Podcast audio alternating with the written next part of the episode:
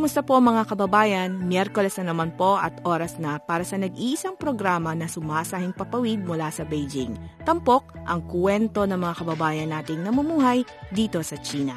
Ako po ang inyong host, Mac Ramos. Welcome sa programang Mga Pinoy sa China.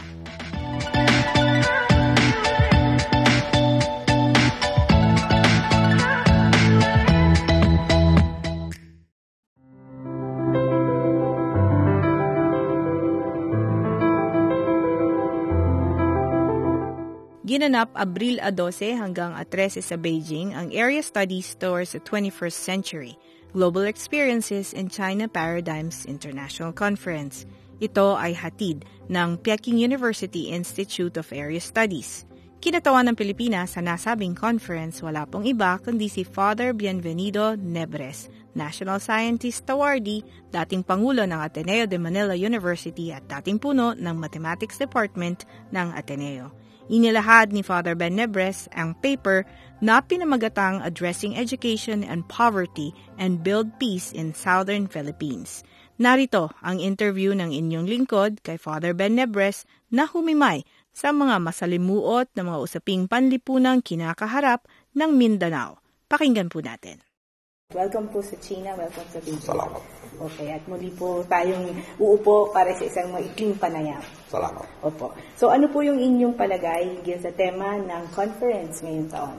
Uh, medyo general yung, yung tema, Area Studies for twenty-first Century. Uh, pero ang lumalabas, eh, siguro mga dalawampung taon nakaraan, akala ng mga social scientists na darating ng talagang internationalization uh, dahil sa internet, magkakilala lahat, uh, at siguro maging medyo maayos ang mundo. Pero lumalabas ang dami-daming local conflicts ngayon sa buong mundo. Uh, unang-una, tinatawag ng mga right-wing governments, uh, populism, yun. At lumalabas ng maraming mga small groups, yellow vests sa uh, France, and iba pang mga lugar. Kaya, pababalik ulit sa mga local issues. Marami sa mga dinadaan ang problema ng mundo ay mga local issues. Sa Brexit, mga local groups, uh, sa Amerika, uh, sa Middle East. Kaya, yung, itong conference ngayon sa, sa Beijing tungkol sa area studies, pinag-usapan yung mga problema ngayon. Na bumabalik ang mundo sa mga local, uh, sabihin natin na concerns. Kaya, at totoo rin sa atin. sa atin. Nakikita natin sa Pilipinas na lumalabas talaga ang mga concerns sa Mindanao, iba't ibang project Mindanao, marami sa mga conflicts sa loob sa mga local area. So, maganda yung tema ngayon dito. Nakikita mo na talagang maraming nag-iisip kung paano natin harapin itong bagong, parang talagang bagong problema na dinadaanan ng mundo ngayon. Mm-hmm. At nabanggit niyo po yung local conflicts. Oo, sa dami Pilip- na. Opo, sa Pilipinas po, inyo pong pinagtuunan ang Mindanao at oo, in particular po ang dalawang importanteng insidente na naganap kamakailan sa Mindanao. Oo. Ito po yung Mamasapano massacre oo, sa Maguindanao at yung pong Marawi siege. Oo. So, bakit po ninyo ito piniling i-highlight para sa conference ito? Kasi sa Pilipinas, sa atin, karamihan na taga-Maynila, ang sinabi ko sa conference, parang malayo ang Mindanao. Ibang mundo ang Mindanao. Uh, marami ayaw pumunta doon. Nagtataka sila kung bakit ako pupunta doon. Uh, takot silang pumunta doon. Pero itong nangyaring dalawang insidente, uh, yung nangyari doon sa Mamasapano at uh, higit sa lahat yung nangyari sa Marawi, twenty seventeen, pinakita na hindi natin maiwasan itong mga problema. Na, na talagang ang sinabi ko doon, para nakikita natin, na, pagtingin natin dati sa Mindanao, malayong-malayo, nasa tinatawag na periphery ng, ng Pilipinas. Pero nakikita natin, pagdating sa mga security concerns, yun ang sentro doon talaga. At ipinakita ko nga sa mapa, na, na talagang gano'n, kasi ang Mindanao, ang malapit sa Indonesia, Sulawesi, malapit sa Sabah, Malaysia. At doon talaga pupunta ang lahat ng mga sabihin natin cross-border issues sa problema. Mm-hmm. Ang Mindanao talaga ang sentro ng itong mga problema. Noon, matuon pa. Pero noon, dahil di masyado maluha ang mga nangyayari, uh, binabaliwala natin. Mm. At nasa sentro po ng mga problemang ito ang usapin ng ekstremismo. Oo, oo. Totoo, totoo po ang bantang ito. Pero sa ngayon po, bigyan niyo po ang ating mga tagapakinig ng kalagayan. Kumusta po ang kalagayan sa Mindanao? So, ang, ang ekstremismo ay galing sa labas. Kahit yung mga Pilipino na extremist, katulad ng mga Abu Brothers, ito ay nangyari dahil nag-aral sila sa Middle East. At yung mga taga-Maranao, nakilala sila kasi Maranao din sila, uh, galing sila sa kanila. Ang sabi nila mga spoiled kids ito na mayaman sila, nag-aral doon sa Middle East, uh, nagbago na ang isip nila. Pero kung kakusapin mo ang karaniwang mga Maranao, uh, uh, ayaw nila yun. Uh, Ang Islam sa Mindanao, sa Pilipinas, ay moderate Islam, katulad sa Indonesia. Hindi extremist. Ang, ang extremism sa Mindanao ay galing sa labas. Yung mga nineteen seventies galing sa Libya, mga nineteen nineties galing sa Pakistan, at galing din sa mga Filipino at Indonesian at Malaysian na nag-aral sa, sa Middle East. Ang influence talagang galing sa labas. At kung kakausapin mo yung mga taga Maguindanao o taga Marawi, ayaw nila yon. Kasi maayos naman ang pakikutong nila sa mga Kristiyano sa, sa iba't ibang lugar. No? Hindi po natin uh, maitatanggi na malalim po yung problema sa Mindanao. So yung conflict po doon, yung crisis po doon. Kasi pinaliwanag ko na kasi karamihan sa ating mga Pilipino, iniisip natin ang hidwaan, ang diferensya ay dahil lamang sa relisyon. Pero pinaliwanag ko na sa totoo lamang, malalim ang problema dahil hiwalay ang ating kasaysayan. Hindi tayo dumaan sa parehong kasaysayan. Kasi ang kasaysayan ng mga Kristiyanong Pilipino sa, doon sa Luzon at sa Visayas ay kasaysayan ng kolonyalismo. Uh, Spanish colonialism for three hundred years, American colonialism for fifty years. Pero hindi na-colonize ang Muslim areas. Hindi sila na-colonize. Pa, uh, ang sinabi ko, pacified. Nagkaroon ng military control doon. Pero hindi dumating yung mga colonial institutions katulad ng eskwelahan, mga uh, relihiyon, yung mga uh, law courts, hindi dumating doon hanggang sa mga nineteen thirties. Yun ang unang problema. Uh, pangalawang problema, ang, ang, ang, ang binibigay ko parating uh, test ay sabi ko, alam mo, sa halos lahat ng mga bayang Pilipino, makikita mo ang estatwa ni Rizal. Si Rizal ang uh, bayani, bayaning Pilipino. Pero hindi siya bayani sa Marawi. At tinatanong ko, kilala ba ninyo sino ang bayani sa Marawi? Sino po? Amay Pakpak. Kilala mo ba siya? Hindi po. Ah. Sino po si Amay Pakpak? Uh, siya ang bayani nila, siya ang lumaban sa mga Kastila. Siya ang leader nila kalaban ng mga Kastila. Pupunta ka sa Marawi, Amay Pakpak Hospital, Amay Pakpak Elementary School, Amay Pakpak uh, mga daan, mm-hmm. Lahat Amay Pakpak. Okay. Pero halos hindi kilala yung pangalan sa buong Pilipinas. No? Mm-hmm. Ito para sa akin parang ehemplo ng pagkakaiba ng ating kasaysayan. Uh, kung sabihin natin ano nila ipakwento yung kasaysayan nila, hindi nila sinasabi pagdating ng Legazpi ng fifteen seventy-one, hindi sinasabi yung Philippine Revolution in eighteen ninety-six. Ang kasaysayan para sa kanila ay mga sultanates. Ang sultan, panahon ni sultan ito, panahon ni sultan, yun ang kasaysayan nila. Magkaiba talaga ang ating karanasan. Kaya malalim yung diferensya. Pangalawa, dahil hindi dumating doon ang mga colonial institutions, medyo proud naman sila doon na hindi sila na-colonize. Kaya lang, dahil doon, hindi dumating ang mga eskwelahan hanggang mga nineteen thirties, nineteen twenties. So, kaya yung unang pinagdiinan namin noon ng, ng Sinaria Foundation ay ang pag-aaral ng mga bata. Kasi hindi maganda ang public school sa buong Pilipinas, pero higit na seryoso ang problema doon sa sa A R M M. Uh, dahil sa bagulang, marami mga gulang doon, uh, hindi nag-aral o hindi, hindi lumampas sa grade school, kaya hindi nila naintindihan ang kalagahan ng araw-araw na pagpasok. Kaya yun, uh, yun ang talagang malalim. So, dahil doon, malalim ang problema ng kahirapan. At talagang maraming gulo sa pag-aaral ng mga bata. Uh, hindi lamang sa... Kung katanungin ko sila, bakit hindi pumapasok yung mga bata, bakit hindi magkatanggal yung pag-aaral, ang unang dahilan, sabi nila, ay kahirapan, poverty. Pero ang pangalawa ay rido, climate conflict. Sa ating mga taga-Maynila, akala natin na ang problema ng labanan doon ay yung rebellion. Pero kadalasan hindi rebellion, Cla- uh, laban ng mga pamilya, class conflict, rido. Uh, Y- yun talaga ang mas madalas na mangyayari. Kung, kung itatanong ko sa mga, nagtanong ako sa mga taga, mga Maranao, sa isang education session namin doon, sa, bakit uh, may problema sa mga bata, yun, kahirapan at pulido.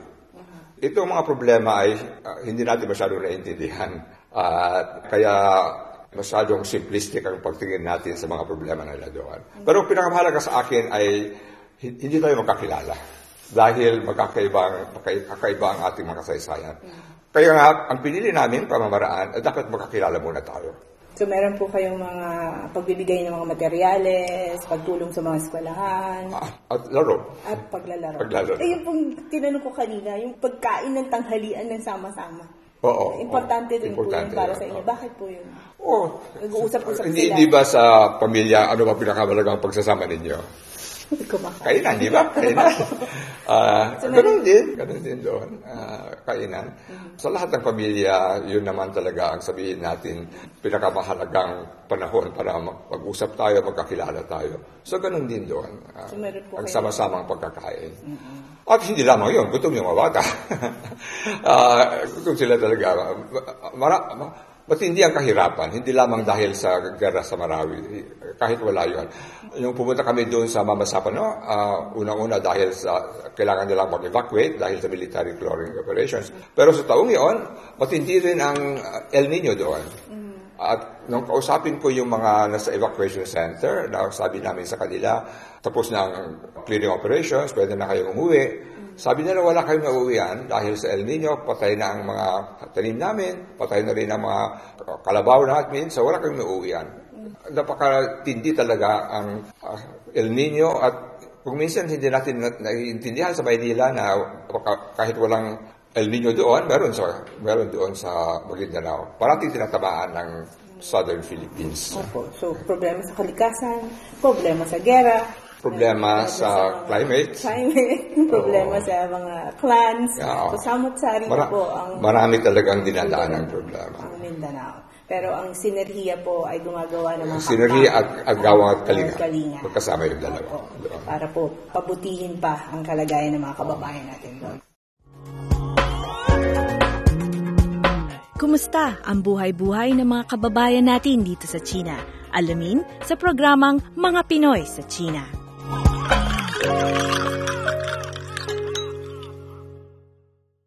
Dala po ng kahirapan at hirap ng buhay at dahil po sa maraming mga problemang panlipunan sa Mindanao, eh ngayon nadadagdagan pa ng pag-akit ng mga puwersa na nagsusulong ng ekstremismo. Uh, tinatawag ko natin mga vulnerable individuals sa Mindanao. So ano po yung sa tingin nyo ay mainam na paraan para po hindi po sila mahimo na makiisa sa mga grupo nito? Ayun nga ang, ang sabi nga ng principal ng Marawi City Social High School kasi sa una ang tinutulungan lang namin mga elementary school. Sabi niya, Father, tulungan mo rin yung mga bata sa high school kasi sila ang nire-recruit, mm-hmm. yung mga taga-high school. Uh, sabi nga ng isang teacher doon, sabi niya nang dumating yung mga rebelde sa May twenty-third, Uh, twenty seventeen doon, natakot sila at nagtago sa kanilang bahay dahil marami siyang anak na lalaki. Uh, iniisip na baka ma-recruit sila. Paglipas ng dalawa at tatlong araw, kailangan na nilang umalis. Pinabayaan naman silang umalis. Pero nang lumabas siya, nakita niya yung mga mukha, yung mga nakaitim na mask. Kasi kita niya yung mga anak niya, thirteen, fourteen, fifteen, sixteen year olds. So talagang, talagang ang sabi ng lungkot niya, tingnan yun. Sabi niya, ano kayang nangyari sa mga kanila? Anong iniisip ng mga magulang? Iniisip yung mga magulang mga bata, paano sila na-recruit? Baka sinabi na pag-aaralin sila, pagkatapos ito naman nangyari sa kanila. Uh, problema talaga yun. Uh, noon noon pa, matagal, matagal na, uh, sabi ng mga mayor, na kailangan natin talagang paratilihin yung mga bata doon sa eskwelahan kasi kung mag-drop out sila, marirecruit sila. So, edukasyon pa rin po. Napakahalaga ang pag-aaral para mapigyan sila ng, sabihin natin, pagkakataong pagandahin ang buhay, may pag-asa, hindi sila marirecruit. Mm-hmm. Hindi naman po sa mga hakbang na political ng pamahalaan. Uh, pagpulsohan po natin, kayo po ba ay satisfied? O meron po ba kayo political, sa wakas, depende rin sa, sa nare-recruit sila kung walang pagkain, kung bibigyan ng pera, kung walang ibang sabihin natin makikita nilang pag-asa sa buhay, wala silang nakikitang magandang kinabukasan, eh, ito, mga ngako sa kanila, maraming pera ang binigay, maraming pera ang mga I S I S doon. nagbayad sila na medyo malalaking pera. Mm-hmm. Kaya nakakit yung mga bata. Pero ngayon po may bagong batas na nag-expand sa A R M M. Ito po yung Bangsamoro. Ah, uh, konti. Dagdag Aguatabato City. Mm-hmm. Income development po ba ito? Sa tingin nyo? Ano uh, yung impact nito? Depende kung anong pagpatak po mga bagong pagpinuno. Kung kakusapin mo yung mga karaniwang tao doon, sa eskwelahan, ang maganda ba ito? Sabi nila, depende. Titignan kung paano yung ang pagpatakbo ng mga bagong pinuno. Kasi di pa nila alam. Siguro, after one year, baka pwede natin itanong sa kanila kung kumusta.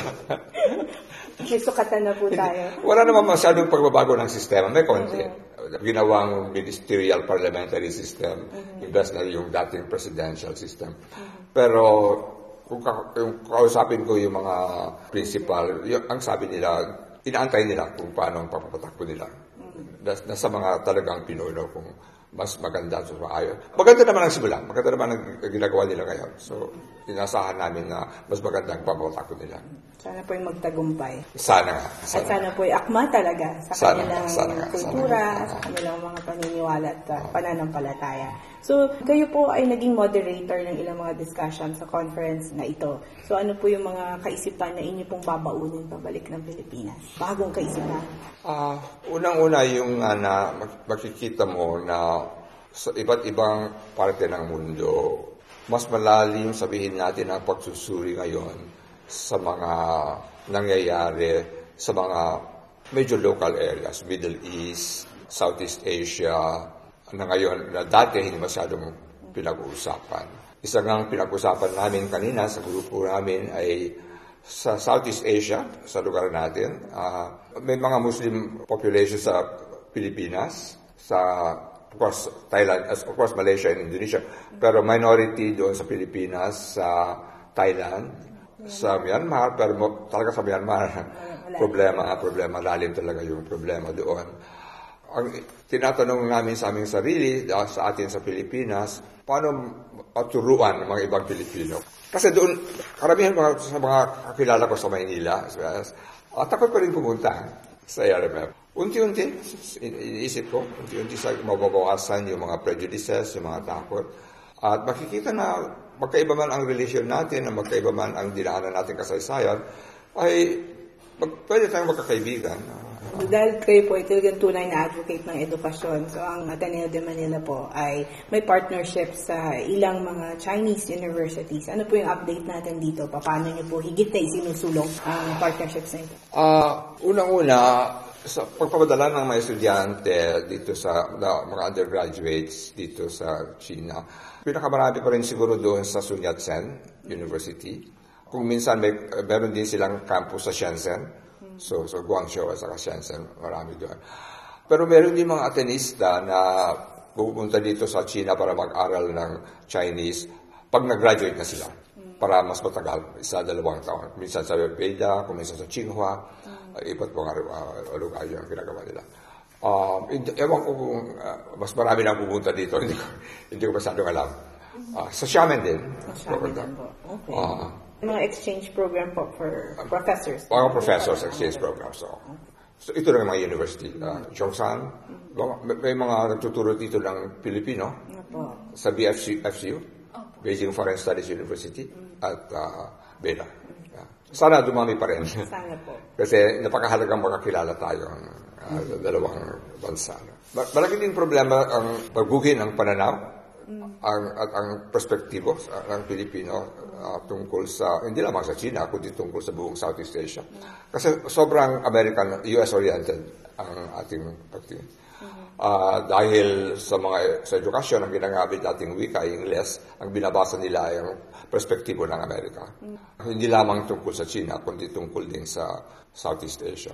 Maka, ma, importante na medyo i-balance natin balance. Yung perspektibo. So, sobrang U S-oriented tayo. Okay. At sana nga po eh, magsimula na yun, yung reorientation uh-huh. na yun, yeah. uh, re-education.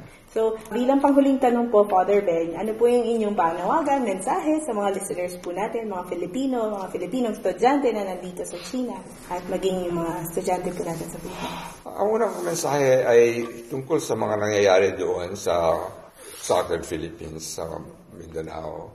Sana huwag matakot pumunta doon. Maghanap lang ng kaibigan na sasama sa iyo para hindi ka matakot pumunta. Dapat kilalanin ang mga kapatid nating Muslim, magipagkaibigan sa kanila. Kung gagawin natin yon, magbabago ang ating perspektibo, magbabago rin sila. Kasi ang sabi ko na, ang dapat natin gawin ay hilumin talaga yung pagkahiwalay ng ating kasaysayan. Dapat mula ngayon ay sama-sama ang ating kasaysayan. Uh, masyado, lang, masyado lang mahabang panahon na hiwalay, hiwalay ang ating. Kasi sinasabi ko na, hindi ka naman kailangan pumunta sa Marawi para makilala mga Muslim. Ang daming Muslim sa Maynila. Malapit lang sa Ateneo, doon sa Visayas Avenue, uh, meron yung uh, Salang Mosque doon. Uh, pero hiwalay sila. Hindi masyadong nakikisama. Hindi tayo nakikisama sa kanila. Sana ayusin natin yun. At handa naman sila, wala namang galit. O ano. Yung, yung nakakilala, wala namang silang galit. Ang, mas, may sama ng loob dahil sa pagtingin nila, sobrang habang panahon na hindi sila masyadong pinapansin. Sobrang habang panahon na pinaaway sila at hindi naiintindihan ang kanilang perspektibo at pangangailangan. Sana magbago yun. Sana nga po. Father Bienvenido, maraming salamat po. Salamat. Mabuhay.